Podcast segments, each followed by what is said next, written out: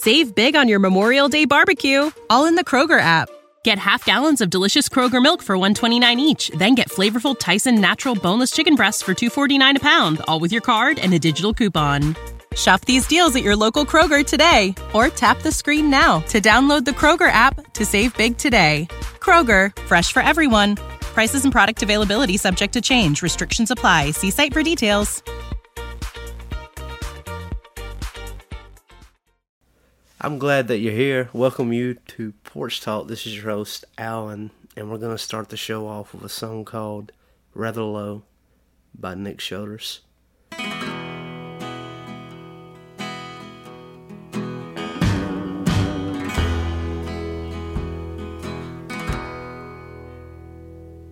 Well, my eyes adjust, my joints are rusty, sheets are awful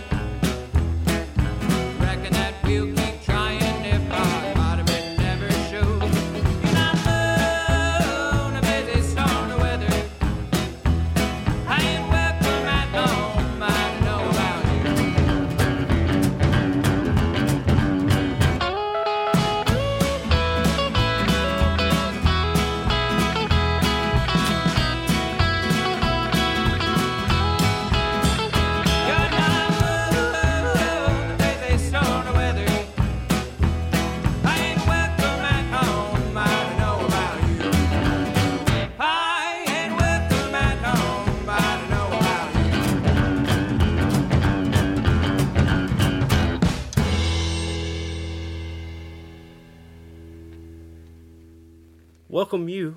This is your host, Alan, and uh, glad you're here. It's another episode of Porch Talk. During this quarantine time, we are burning the phone lines out to the Ozarks. It's to catch up with a singer songwriter, artist, Nick Shoulders, and I'm so glad to have him on. So, Nick, how you doing, brother? Can't complain. How about you, Radio Land?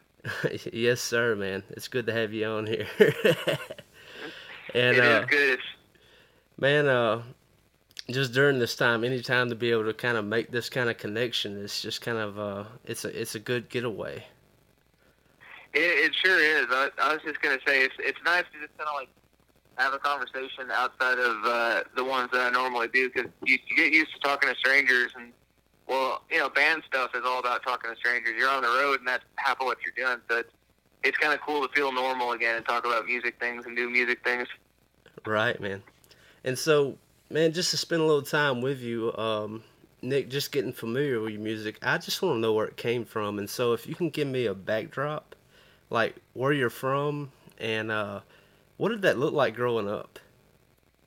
Well, I'm originally from uh, out west of Little Rock, Arkansas. We live kind of at the dead end of a road, and I I got the benefit of having a lot of space growing up. Um, it's a lot of logging property. It's the the Ouachita foothills, Ouachita Mountains, that is.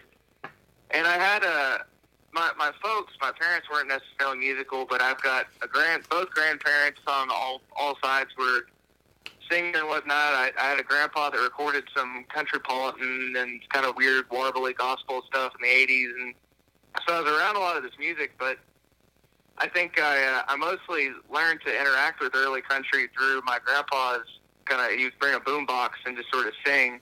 Yeah. And uh, I, I I don't think I I don't think I loved it. I kind of made fun of it and figured out how to how to do that vibrato and stuff. But we eventually moved up to the Ozarks when I was young and had more property up there and kind of interacted with some uh, some banjo, fiddle, old time music stuff. But mostly I was I kind of had these bird call whistles and yodels that I figured out by being able to ye- whoop and holler with my neighbors. Like I just always had this space and uh, always had this kind of like affinity for nature. I've got more of a natural science background than anything. I grew up as a snake nerd and catching turtles and lizards and all sorts of fun stuff like that. So We're gonna get along Kind just fine, you and I.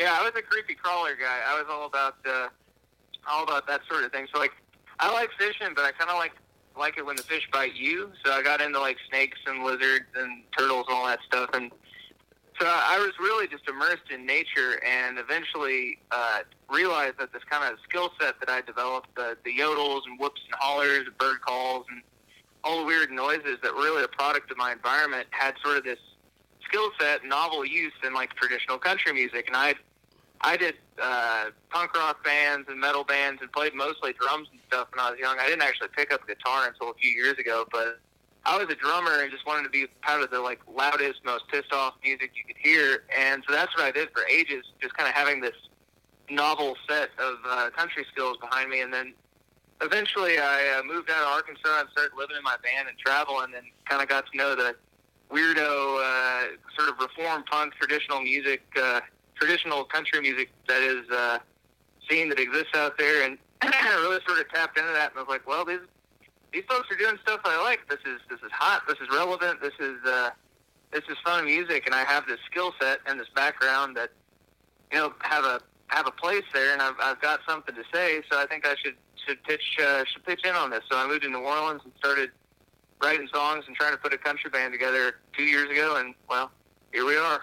Right. And so, man, we'll um, let let's back up a little bit. I want to unpack some of that with you, man. I relate completely with you. Is um, my mother when I was a child? Um, there was a rule laid out just for me that I had to unload my pockets before I would walk in the door, because I mean, Oh, when I was a kid, I mean, we spent time down at the creek bed, and uh, Mhm. I would put like frogs and little snakes and lizards in my pocket Mm-hmm. and like before my mom got wise to it, you know, she would be doing laundry and like finding all these things and be like, "What in the world?" and so like like rule number 1, okay, it's time to come in and clean up, but first you got to unload your pockets. But I mean, I got crickets, I got you know, everything that I had done that day I had in my pockets. mm-hmm. And uh man, I I, mean- get it. I get it. Yeah, totally. And, and every time I run into somebody who's like that, it's always like this funny kindred spirit moment. Where it's like, oh God, you're that snake kid too. But we had we had our property that I grew up on was uh, it was a nice little wooded patch of uh, of kind of Ozark timberland in the middle of a decent sized town. You know, uh, Fayetteville is like a small college town, and my, I could walk from a you know from our holler to a Confederate cemetery and a public library yeah. in the same amount of time. Like you know, it's just it was small town, but with this this woodland thing going on, and uh, it was a you know a skirmish battle for or a skirmish field from the Battle of Fayetteville, and uh, had these like springs and rocks and little caves and all sorts of stuff, and it it, wa- it was just a a delight for anybody that's trying to find stuff that that bites and creeps and crawls. And I, yeah, Right. my, my mom actually, I first started doing laundry because my mom was tired of getting uh, poison ivy from handling my clothes after I come in from the woods. So that's right? that that was my intro. Is like, no, I'm done with this. You are washing your pants. You're washing all your stuff. I'm totally done with this. Uh huh. Yeah, man, it was. Uh, it's to- It's it's just like that. It's like, um, if I want to know what Alan has done today, I just will ask him to empty his pockets. It's like, yeah, he's been fishing. He's got crickets in his pockets. But uh, well, hey, growing up in the Ouachitas, we had crystals everywhere, so that was my problem. I was a rock hound that picked up Oh, man. weird twisted up Oh, yeah. stuff. My my my pockets were often heavy. yeah, I thought I was. Uh, I thought I was Indiana Jones. The only difference between me and him was I wasn't afraid of snakes, because you know it was. It was, um, man. I was collecting rocks. You know, I I had the best rock collection of any eight year old. Oh, I bet. I know about that one little bit. Yeah, and uh, that was the thing, man. And so, I mean, just as you were growing up, um, you you mentioned like your your grandparents and having a bit of part of the scene. What were some of them early influences, like maybe riding in mom and dad's car or just at home, uh, that you were listening to that kind of got you into music? Well, I like I mentioned, my uh, my parents weren't uh, musicians, but my dad was uh, very musical. If that makes any sense. His dad was like a multi instrumentalist. I have his Yeah. fiddle and uh, I had his guitar, and uh, you know that was uh, hearing him really just sort of know how to carry a note. And then also whistle uh, really got me into music. I think initially, my my dad's a fantastic whistler, and as I understand it, his dad before him was an incredible whistler, and Well, I think you got the genes think- right there, man. Cause like that was one of the things. Like uh, the first video of yours that I saw, it was on uh, Western AF on YouTube, and uh, it was the uh, I think it was the yodeling that was the draw to the video. But then like Mhm. I heard the whistling, and I was like, man, like you don't hear that. I was like, that guy's got a background. Like they've they've done some things. Yeah, yeah, I, I can't deny that that is that was probably. I mean, I claim that whistling's my first instrument. I, I did learn how to play my teeth pretty young, but I think uh, at about nine years old or so, I, I realized I might be about as good a whistler as my dad. And I was like, all right, well, what's next? And and then I, I heard uh, I heard Slim Whitman on Mars Attacks, and uh, I just you know I think I had the bug in me for uh, for traditional country stuff. Like I said, I got I got dragged to like ecol- like Audubon ecology camp and loved it. And they had like the old counselors were playing banjos, fiddles, and like you know there's stuff like that where you you could hear sort of the the ancestral music of the region around. But really, I was drawn to rock and roll and stuff early because it's you know it's like any small town weirdo. Most people in the South don't love that they're from the South until they kind of step outside of it and get a, a little more context on the world at large. And so Absolutely. I think I really just I just wanted to play rock and roll when I was young, just being the loudest, most pissed off stuff you can imagine. But it took time to realize I was actually qualified for the country, and that I'd kind of just been limping along in the other thing. Yeah, man. Yeah, I, I gravitate toward uh, uh the narrative that you just threw out there. It's like Kennedy, the the small town that I'm here in Alabama. It's like uh, wisteria on the trees, and uh, uh, at eight o'clock at night, if you haven't done what you wanted to do, you're done unless you want to go on to the next town. Right. And um, I mean, you'd have if you blinked, you would miss it if you were riding through. And, and so, like, I, I was I was that same way. Like, uh, it it was always like a different context of what was locally known to, I guess, the region. You know, it was digging a little bit deeper in music. And it- Totally. it, it was just it was good influences. Like it was just like my older brother's friends, and by some good miracle, um, they had been exposed to some really good music that opened my eyes early. That really made me energized and wanted to be around different kind of music and be a part of it. And, and there's so many many of us too, uh, of us little you know weirdos from any town USA that you know are, are from regions that don't reflect what we get into young, and then eventually like gravitate back towards it. Yeah, man. And so I mean, just just as you was getting up out of high school and all that, and I know uh, you gave the synopsis early on, but um, you know, your early or late teenage years, early twenties, like uh, was music something that you were fully pursuing, or like, uh, what did that kind of look like for you at first? What what were you trying to do? Well, I was so deep in being like, you know, uh, king of the pit. Like I, you know, I just like went to every hardcore show, and I had like, you know, nothing but drums on my mind. But I wasn't doing so hot in school, and I'd missed my chance to be a scientist because I just didn't wasn't passing any classes. So I realized that I had enough of a skill set in art and had been doing enough art stuff my, my whole life that I should probably try to go to art school. So I I've moved to Denver for a year and a half and tried to try to do art school out there. And you know, I, I learned a lot, but basically learned that I didn't want to be in art school. yeah. And uh, also, I went from sort of like I'm stealing classic country off of the internet and like, you know, listen to my grandpa's tapes and you know, whistle and play harmonica, but like I wasn't really uh, interested in making traditional music uh, per se. And then moving to Denver, I got so miserably homesick so quickly. I never lived in a in a town like there are more people in Denver than the whole state of Arkansas.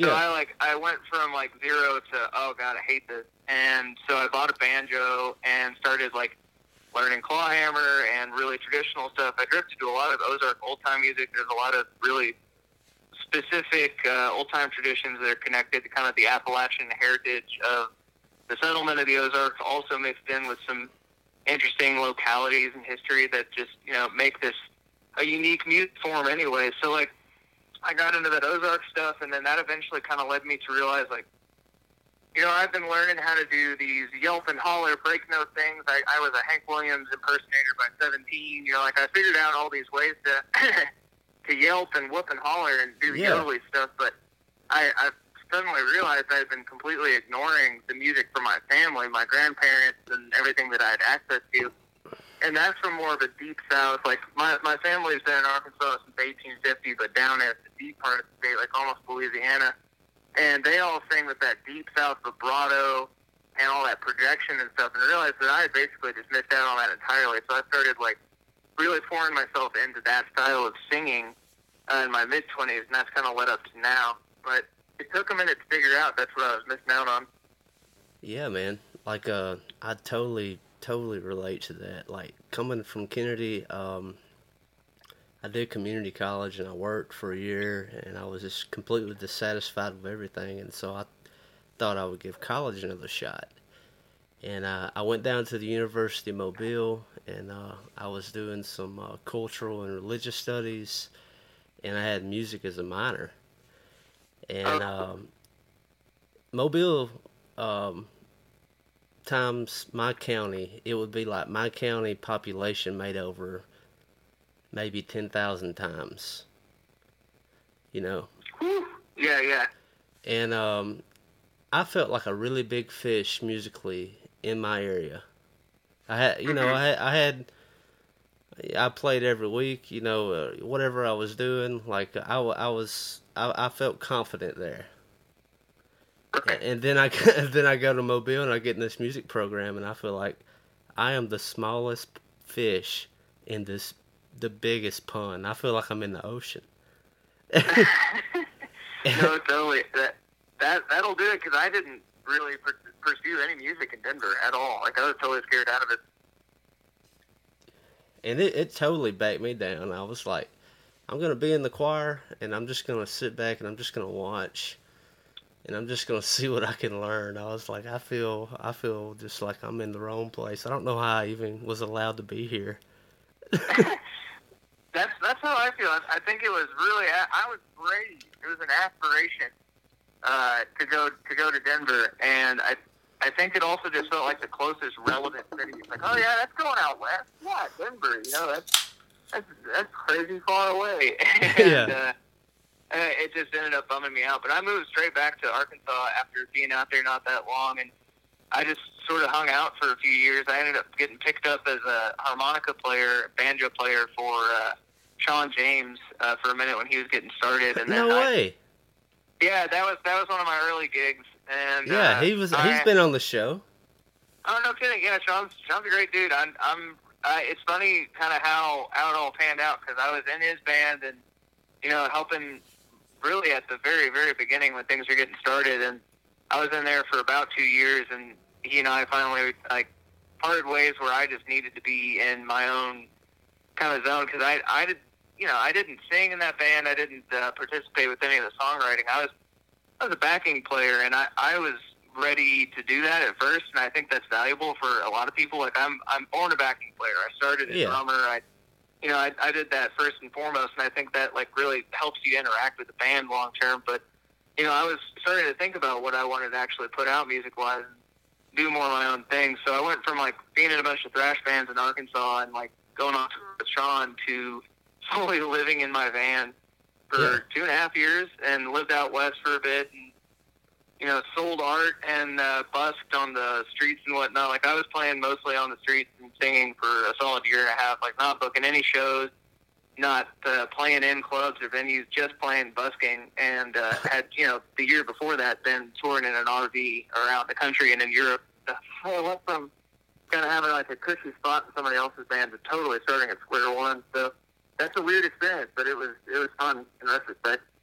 Yeah, man, that's that's crazy, and like, man, I would like to spend just a little bit more time right there with busking, uh, just for Mhm. listeners, you know, like, um, a lot of people may not be familiar with what busking is, so just give us a better like, what does that look like to the day to day? I mean, you're you're playing the streets, Right. Yeah. It's uh, it's definitely you know you strategize with your parking. Like, okay, if I'm parked here for two dollars an hour, I've got to make ten bucks to be able to make any money today. And so then you walk down with your equipment, rain or shine or whatever, and find a spot. Hopefully it's not taken. And this is in like a high foot traffic kind of zone, places people shop and whatnot. You've all seen them. yeah, And then you hope you don't have anybody that's uh, better than you or louder and more annoying than you nearby. Uh, and then you just start playing. And, and I really think I, I've happened into a pretty golden spot in terms of uh, influences. Because right as I got the van, I started traveling and playing on the street more. I also had that realization that I was talking about that, you know, I had this music in my family, these singers that I were alive and then I had sung with and been around my whole life that had this connection to this very, very old gospel singing technique yeah, of just using all that vibrato and, and underpitch and stuff. And I was like, wait, what am I doing? Like, this is how you get heard. This These things are from before microphones because you had to be heard across a huge room.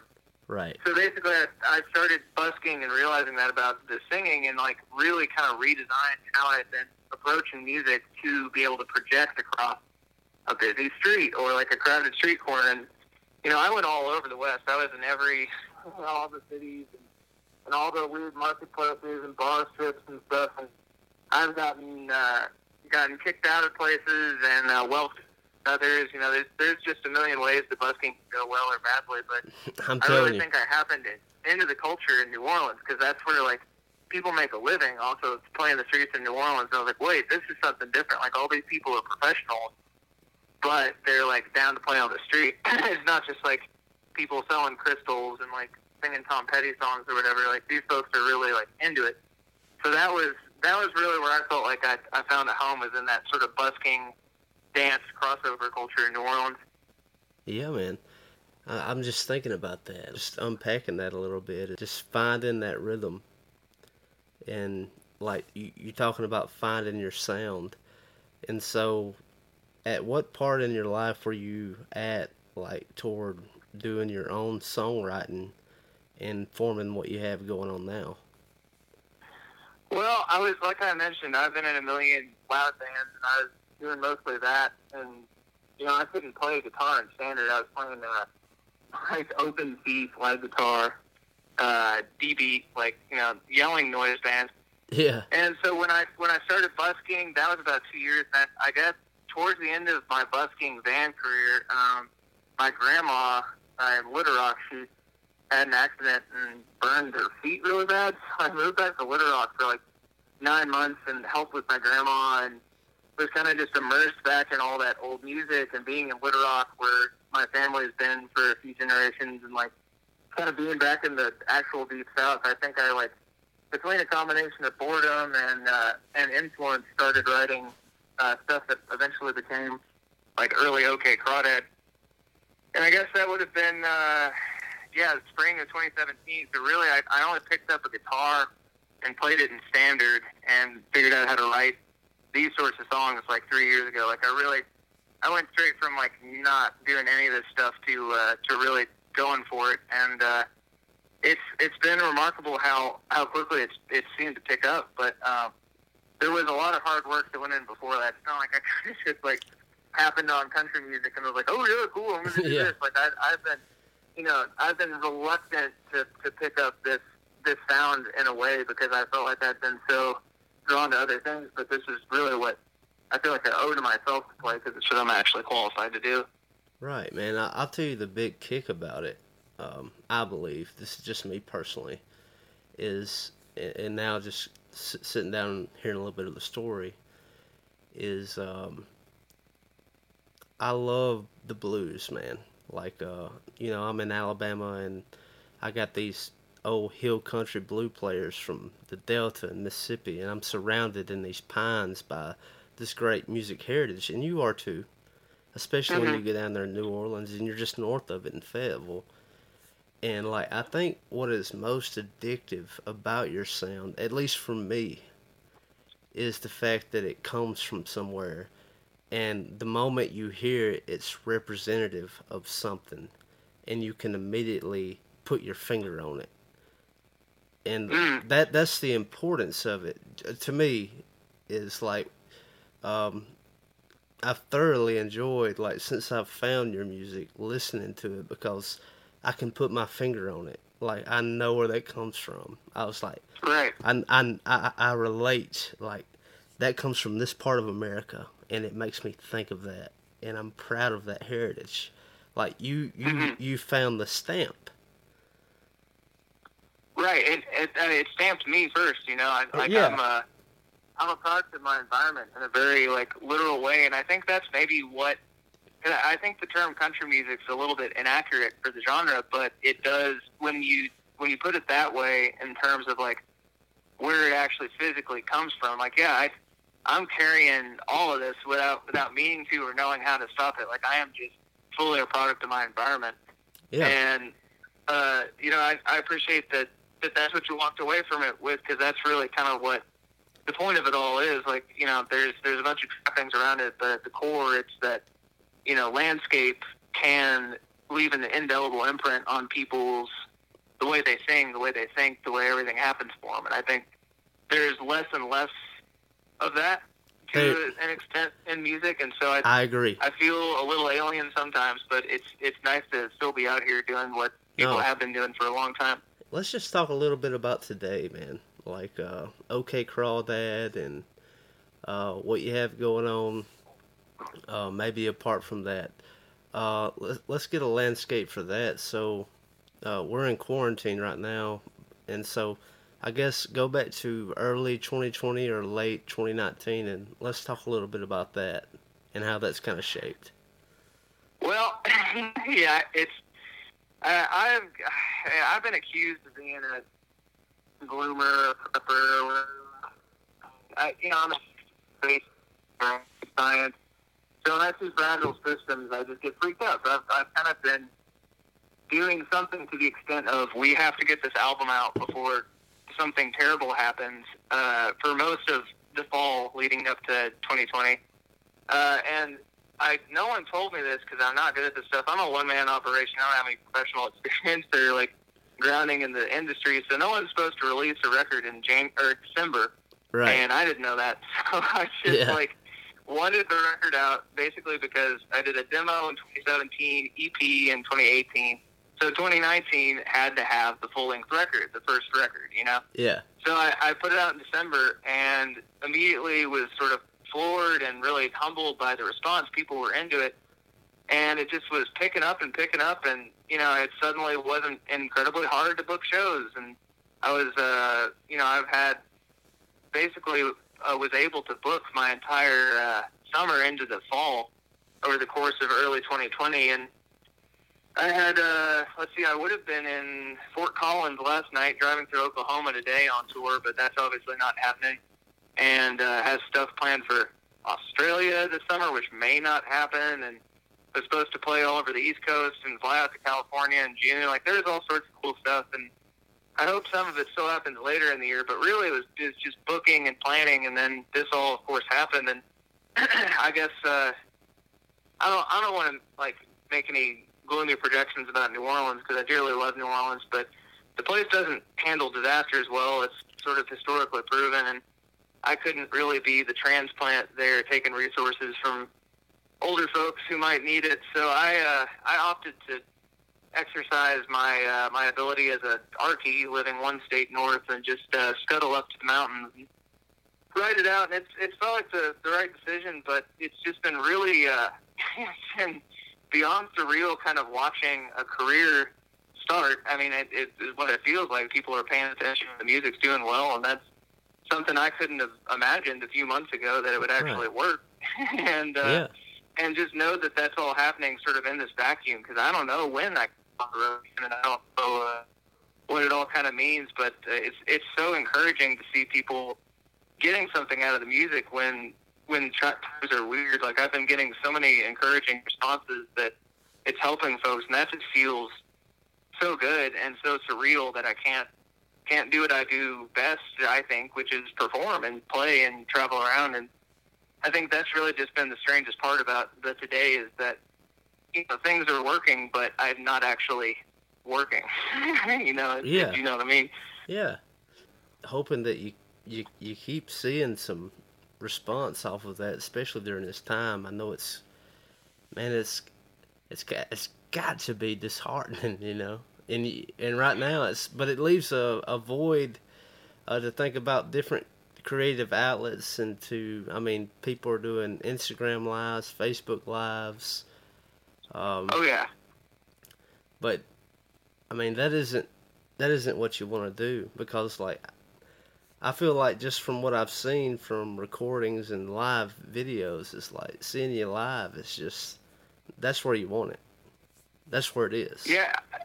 I mean, uh, it's kind of a joke, and it's kind of kind of true. But yeah, I I try to use the tagline that I'm I'm here to put the try in country, and I feel like to see that is actually you know the proofs in the live show. Like we put we care a lot. You know, I I, I think uh, I've been able to cobble together an incredible band. Uh, my bass player that sings harmonies, Grant, he's uh, he's also from the same town in Arkansas, and we both ended up in New Orleans at the same time. So like, there's there's more than just uh, than just kind of like a country band you're seeing up there. Like there's a lot of context to it, and I feel like that that that live show we can't replace that for anybody. Like all these folks that are missing out on getting to play live. Every every person like me out there that's also sitting on their hands and wondering if they're ever going to tour again. Like that's really what makes this music for people. Like you can't you can't get what you need out of this from the internet. Like I I am all about uh, people just doing what they're to do at shows, whether it means like crossing your arms and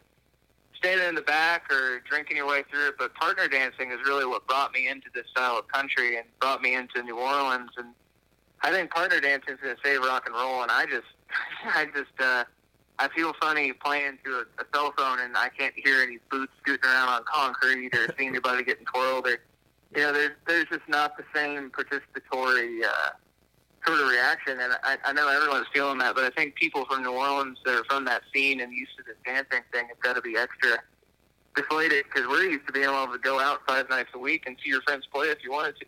Yeah, absolutely, man. And that's that's wild, man. Like I've that's the first time I've heard it put back this way is just being on the other side of the live video.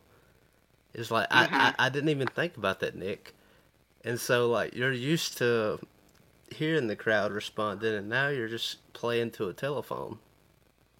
Oh, it's it's utterly bizarre just seeing that little screen there, and you're like, okay, well, I'm assuming somebody's watching. it's like I, I guess this is working. But Yeah. it, it's it's a weird. It's you know, I'll be honest. Like it's pretty. Uh, it was pretty jarring the first the first uh, streaming thing I did because I was like, well, that was that was just weird. it was just extra weird to do that. And it it felt good for a second. I got to like crack jokes and like you know sort of screw around, but I realized I wasn't hearing any laughs and there wasn't any response. It was just sort of me in this Yeah. room, and it just felt Yeah. so weird.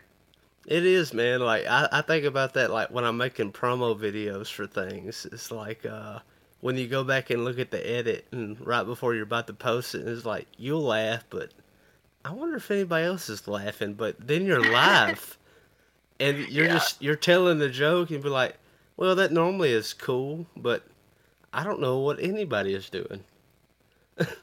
Yeah, it's it's it's it's too weird. It's way too weird. Yeah, man. I want to talk to you uh, a little about influence today, man. Who are you listening to right now? Ooh, well, okay, so I, you know, I go back and forth between uh, between being heavily in music and heavily in radio, but I've been listening to a lot of uh, podcasts. Um, Yeah, do that. I, I've been, yeah. I've, I, there's this um, there's episode I'm trying to get people to listen to of this show called uh, the Anthropocene Reviewed, and it's this guy that does the human experience on a five star scale. Yeah. So it's like Taco Bell breakfast, love at first sight, you know, one to five stars. yeah, So yeah, he's he does uh, basically end of the world paranoia on a one to five scale, and it's one of the most comforting pieces of radio I've uh, I've heard in a while. It really made me feel a lot better about the situation and get a couple good laughs in because as awesome. somebody who who who thinks way too much about this stuff anyway, I don't want to be right. I've never wanted to be on the like the oh that actually happened side of being afraid of bad things. Yeah, ain't So it weird it- it was- living in history? yeah, I know. See, I'm like I'm stepping over periods and spaces here. Like we're in the books as they're being written, and it's it's the it's a weird feeling. Yeah, But uh, in music, though, I I was uh, turned on to this really cool group of uh, Hawaiian singers who I am just straight up not going to try to pronounce. That uh, my friend Calais uh, got me into, and they're they're like it, it's the same kind of warbling, high break sort of sound that you hear in uh, in a lot of uh, singing traditions world over. But it's got these echoes that sound like they made their way in and out of American country music. And of course, like the steel guitar in American country music, like that's a descendant of a of a Hawaiian instrument. So it's just interesting to hear these these tangential uh, connections between Hawaiian traditional and American country music. yeah, man. I tell you what, it's uh, it's cool talking to you, Nick, uh, and just hearing you talk about the different genres and like what you take from them, and then I think about what you do, and you preserve it in what you do. Uh, Well, you- thanks. That, that, Yeah, that's- 'cause, I mean- I'm not any good at anything else. no, I mean that's just it. Just just from this whole you know time of talking with you, it's like you want to talk about how uh, the preservation of the sound of the voice, or the whistle, or whatever makes that style genre right, and then the Mhm. pre- and then the preservation of it, man. It's uh, uh that's refreshing, man. Well, I- and I think that speaks to not just sort of like an attitude about music and uh, and, and place where you know I feel uh, you know Alabama and Arkansas and Mississippi all kind of op- operate on this bottom rung sort of deal with the with how we're perceived, Yeah. and I think that Arkansas, especially, people don't know anything about Arkansas. I think a lot of people think it's near the Dakotas because the unfortunate fact is Anglo Americans pronounce Kansas as Kansas. Right. So there's Kansas, and so people think we're part of the Great Plains. But I, I just feel like I, I've had a, a weird job to sort of uh, be a, a cultural liaison to an extent of this place that's poorly understood and not many people leave.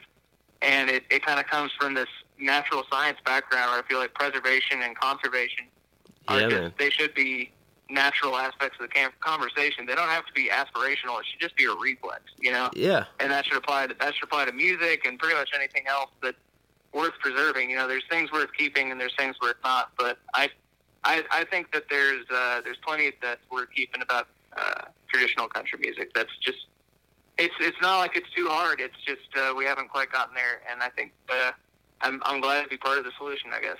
Yeah, man. Yeah, I back that. Uh, and so, just I guess kind of back on it, just a little bit more about the influence, and I guess just today with your songwriting, um, Mhm. and with maybe just some of the songs that we're gonna share here, is um, where does it come from? Like to talk about your primary instrument a little bit, and or just maybe what the process looks like. Does it come from uh, a bird call at first, or uh, where's it where's it come Yeah. from? Yeah, so the the whistling and the warbling and stuff, I, I guess I should back up with sort of the mechanical aspect of any song I write is that I, I really get melodies stuck in my head first from whistling, and I, I figured out this kind of break uh, octave uh, whistle that sort of sounds like a yodel. So I can I'll get these little ditties stuck in my head, and then I'll take that ditty and stretch it out, and then I'll I'll put that to a guitar. And I never really learned to play guitar like a normal Americana country songwriter. I just I'm a drummer, so I just boom chuck it. You know, it's like, play like a washboard. Yeah, you So got a totally different uh, mind about it.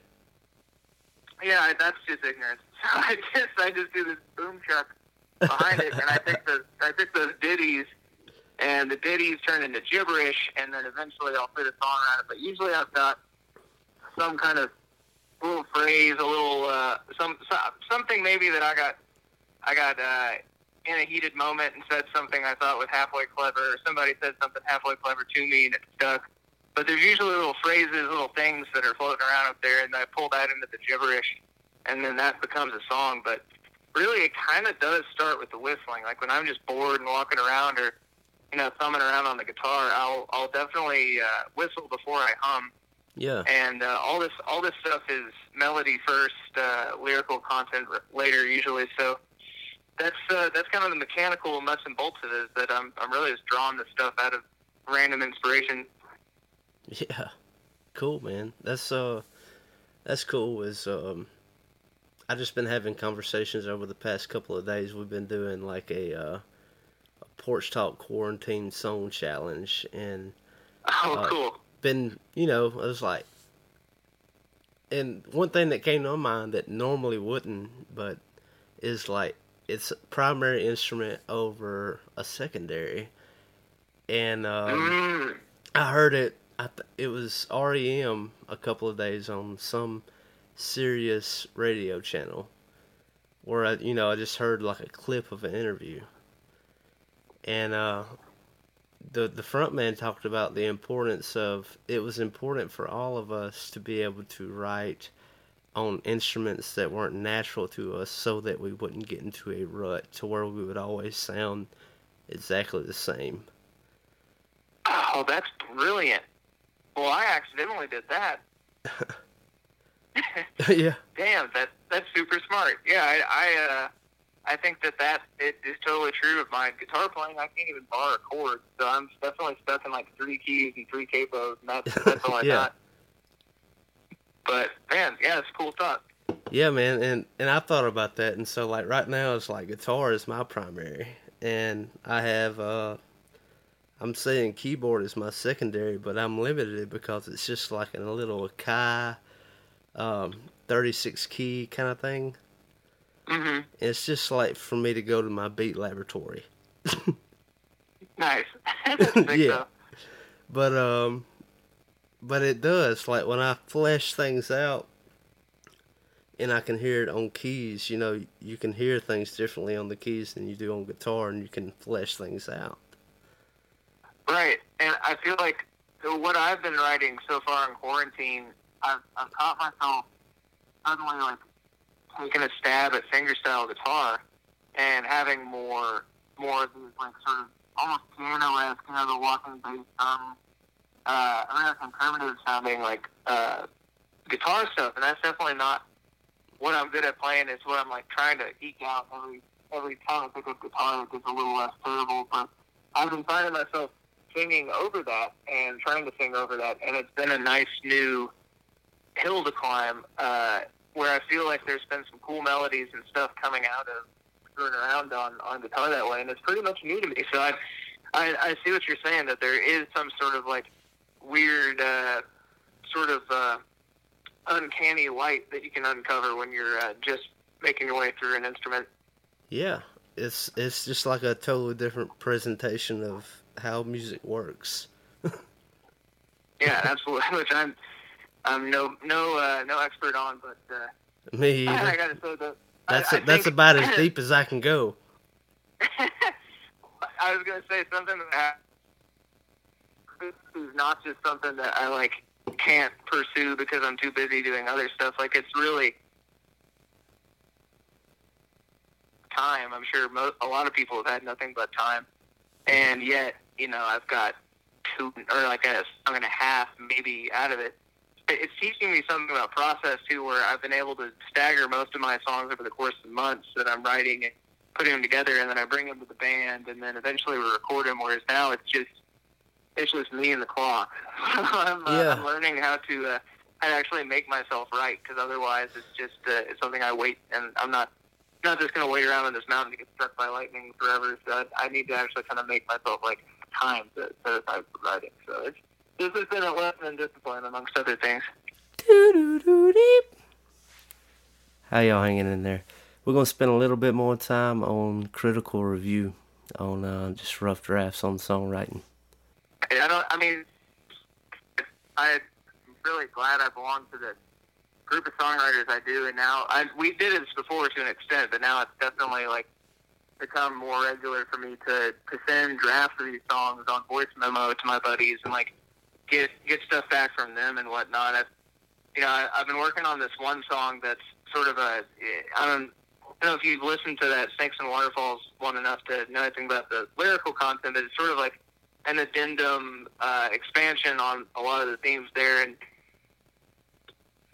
happening upon this this canal that's being dug at the Battle of Vicksburg, where my great great great grandfather was, you know, supposedly starving and swam across the river when the town fell and everything like that. But I Man. found this place that where they had been uh, building this canal, and his unit had attacked this this uh, group working on it, and it was just a very dark, weird weird thing to confront. It's down in this cotton bottom with like levees all around it, and there's Native American mounds that are uh, you know just a few miles down the road, and I was just like, this is such a a terrible place that it's what I Yeah. have to drive through to to you know confront this part of myself and then get back down to New Orleans. And I basically got back down and immediately had to pack up and you know get out because of quarantine conditions. So I went from you know driving through Louisiana, coming from a funeral to a pandemic to back to Arkansas. So it's it's been a whirlwind bit, uh, and you know the trite advice I always get out of that is you know well at least you might get a song out of it, and at least it's true of this. But you know it's it's there's a lot to confront, and I think uh, I think nothing but time is really the only way I'm going to get it done. So I'm I'm grateful for it in that respect, I guess. Absolutely, man. And some of the songs that I've been writing lately is been things that happened ten years ago. Oh man, You know, it's Yeah, I just I just had time to kind of like process and be like, I know what it meant then, and now I look back and I was like, I got a totally different perspective. Right, and that's what's kind of brilliant and crazy and scary about these things. Huh? They're like just weird time capsules. Like sometimes a song is written, at least for me, and it's just it's a matter of the fact that you're not actually going to write it for years. I've had I've had a couple of those where I knew that song was done. It was just going to take the challenge of sitting down and writing it, but it was going to be hard or it's going to hurt. It was going to be scary in a lot of ways, whichever way it was. Yeah, And it's just amazing how that strikes. It really is. And I, I, I would say that, yeah, kind of my, what to expand on earlier, like, just be gentle on your time. Like, don't, don't try and force anything out because then it stops being fun. And I, I'm just trying to keep this, this aspect of life still fun because Lord knows it, we might be looking at a future where I'm like driving around on the back of my truck bed uh, with a loudspeaker playing to people on back roads because we can't gather. You know yeah, right. who who knows who knows what this looks like long term. So I mean, I, I'm trying to, to still find joy in, in music and uh, write, forcing myself to write songs is part of that right now. But we'll get there. Yeah, man. Well, um, just to walk the thing on on out the door, uh, Nick, thank you so much for taking the time. Uh, just for those listening, uh, ways to find you on social media and to connect, um, and what maybe to look for in the next couple of weeks or months. Yeah, I'm I'm all over the World Wide Web. Uh, you mentioned YouTube and all that. I've, I've definitely got my uh, my fair share of those. But Instagram, I'd say, is the most uh, active place for me, followed closely by Facebook. Uh, got a website in the works, and that's uh, that's going to have more of my art and uh, interactive stuff on it. But it's currently just kind of a link to everything else. But uh, yeah, I've, I've got an art Instagram. I've got a, uh, a regular music Instagram that's you know very regularly updated and where I do the live streams and stuff. But I think uh, more than anything, just expect uh, expect me to keep coming on there and singing songs periodically. And uh, I don't know. I'm, I was hoping to record the spring, but that's uh, probably not going to happen. And I I would like to be able to sell merch, but I had to split from New Orleans. I my lungs collapsed twice when I was younger, so I don't. Uh, I don't really screw around with upper respiratory uh, pandemic uh, plague kind of things. So I I got Yeah. the hell out of New Orleans for a variety of reasons, but one of them being I am at least assuming I'm some sort of uh, preconditioned uh, susceptible person. So I, I left all my merch behind. So I'm Yeah. to be able to sell that stuff Yeah. eventually. So I, I guess uh, all I would say is keep an eye out in a few weeks, and hopefully I'll be back down there and I can uh, start, you know, throwing shirts and CDs and tapes and stuff back out in the world. But my friend who uh, who I make tapes with, he just sold out of the last of his cassettes of uh, both records, and I've got a huge crate of them down there and can't touch them. So all I would ask is a little patience. I'll be able to be back on the World Wide Web selling stuff sooner than later. Yeah, man. Well, cool. Uh, anything else to add or subtract before we walk this on out the door? Woo! Uh, nothing I can think of. Uh, if you want to hear more New Orleans bands I'm affiliated with, I made a Spotify playlist called uh, Un-Americana. Uh, and uh, I would just suggest listening to my friends. I'm amongst, uh, I'm just a face amongst some very talented people. Yeah, man. All right, Nick. Thank you so much for taking the time, man. It's been a pleasure. Yeah, it's been a pleasure. Thanks for having me on. Seriously. Yes, sir. News and notes. Hey, I'm glad that you're here. Thank you so much for listening to Porch Talk. If you haven't done so already, I would ask that you would rate and review the show on whatever platform it is that you listen to on. We are on the YouTubes, the Facebooks, Instagrams, and Twitters. You can find us there. All things good, related and unrelated to the show. Now, gonna walk this thing on out the door with a song by Nick Shoulders and OK Crawdads. It's called Mississippi. Getting on out of here. Peace out.